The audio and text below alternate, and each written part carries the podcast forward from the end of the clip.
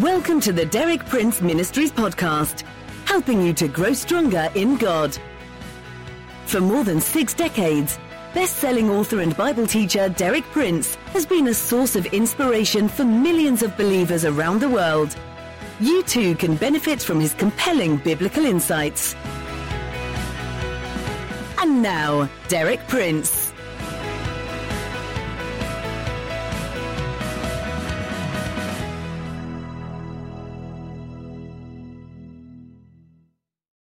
Yesterday, I spoke about the restoration of the five main ministries given by Christ for the building of his body, the church.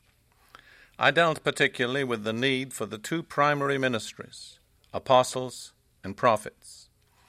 And I pointed out that without these, the church is like a five cylinder car functioning only on three cylinders. Today I'm going to speak about something that flows very naturally out of yesterday's topic, something which is, I am afraid to say, somewhat controversial. But I'm going to speak about it anyhow. I'm going to speak about the restoration of proper spiritual government or authority within the church. The New Testament message is the gospel, but it's a specific gospel it's the gospel of the kingdom of God. Because of our democratic surroundings in the United States and because of recent history, the word king has lost a lot of its proper meaning for us. But when the Bible speaks about kingdom, it speaks about government. So the gospel of the kingdom of God is the gospel of the government of God. Gospel itself, of course, means good news. So the message of the New Testament is the good news of God's government. It's the good news that if we meet God's conditions, we can come under His government. Therefore, it's a logical consequence. If we respond as God requires to the gospel, it will necessarily bring us under God's government. To claim to have obeyed the gospel but not to be under the government of God is actually a contradiction in terms. There is a direct connection in Scripture and in life between government and peace. In Isaiah 9 7, speaking prophetically of the Messiah, Jesus, the prophet says, There will be no end to the increase of his government or of peace. Notice, government comes first, then peace. Without government, there can be no peace. The good news of the gospel is that through God's government, we can come back into peace. Therefore, we need to understand very simply the basic principles of God's government. I think the most important one can be summed up in one simple statement God governs by delegated authority. God does not govern everything in the universe directly and in person. When God wants something done, he does not step down from his throne in heaven, point his finger at the person or the situation, and say, do this or do that. God has got a much more practical way of governing. He has appointed under him those to whom he has delegated a measure of his authority, and he governs through them.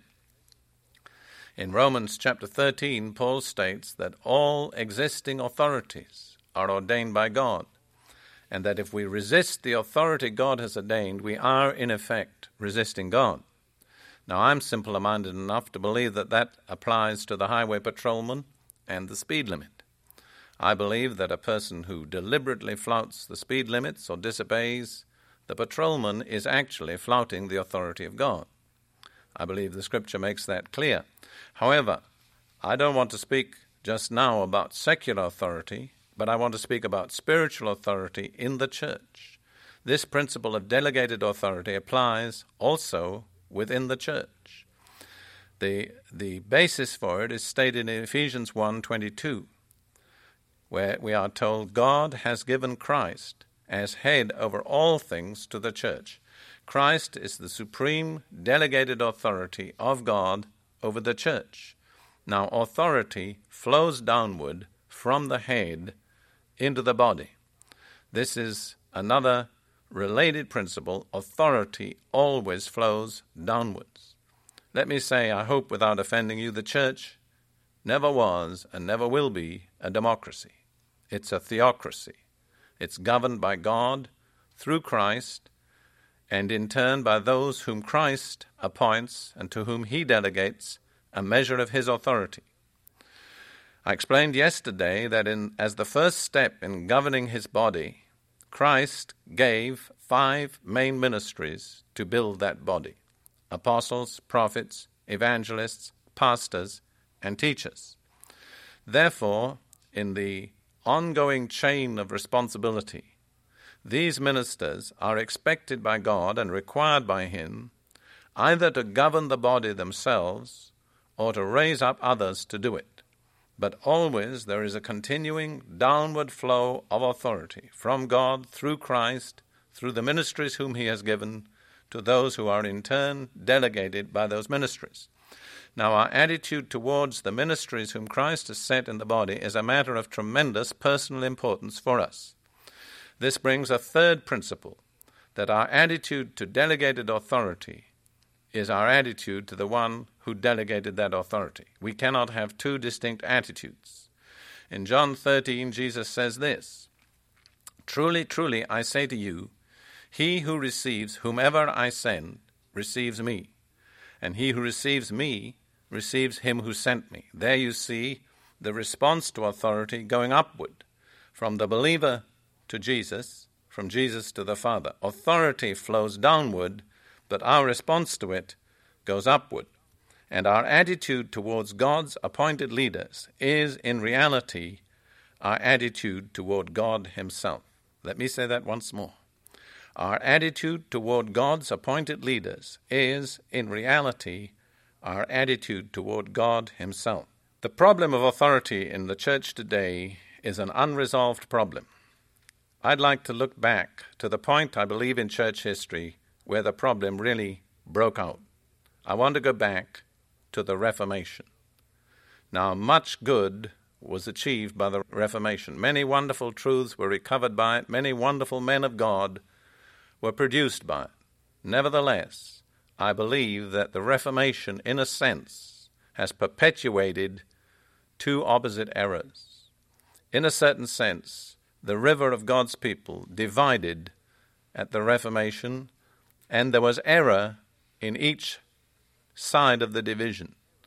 Let's look at the errors for a moment. Of course, what I'm saying is highly simplistic. Nevertheless, I believe it contains the essence of vital truth.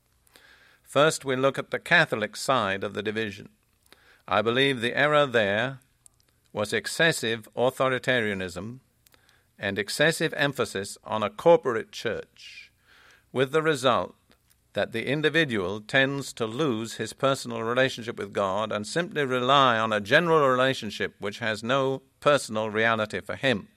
Also, the individual tends to lose his sense of personal responsibility and initiative. Now, let's look at the opposite error, the Protestant error. I would define that as excessive individualism. The individual becomes a law to himself. In reality, he's a religious rebel without any real responsibility to God given leaders or to his fellow believers. The scriptural picture of each believer as a member of one body really does not apply in a practical way to such a believer. Now, the traditional course of religious controversy is this that each group focuses on the errors of the other and ignores its own. And that, I believe, has been the case in the history of controversy that stems from the Reformation. The Protestants have pointed out the errors of the Catholics, the Catholics have pointed out the errors of the Protestants. Actually, there are plenty of errors to point out on both sides. But just pointing out other people's errors isn't going to help us much. I like the suggestion of my friend Francis MacNutt, Catholic priest, who suggested that we should reverse our usual procedure each point out the good points of the other and acknowledge our own bad points. I really believe that would make for tremendous progress. Let me say at this point that if I'm anything, I'm not a Catholic. I no longer like the label Protestant. I don't want to be continually protesting. I was brought up a member of the Anglican Church in Britain, though until the age of 25 I never came to know God in a personal way. My whole background and associations have been essentially Protestant. I never expect to become a Roman Catholic, but I really am not happy any longer to be called a Protestant. I believe each group needs to repent, not to point out the errors of the opposite group. For those of us who are of Protestant background, I believe this means that we need to renounce unscriptural individualism, to commit ourselves to the body of Christ, and to come under proper scriptural authority within the church. Let me read to you from Hebrews 13, verse 17, and I'd like you to check your personal position by this verse. It says, Obey your leaders and submit to them, for they keep watch over your souls. Notice it's assumed in the New Testament that every believer will know who his leaders are and whom he's expected to obey. Let me therefore ask you just a few questions. Do you have recognized leaders? Do they know you? Do you know them? And if you do, do you obey them and submit to them?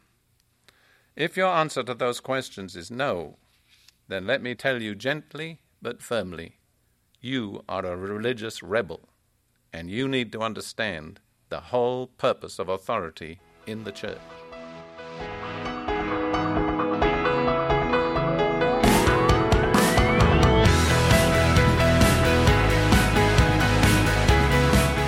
Thank you for listening.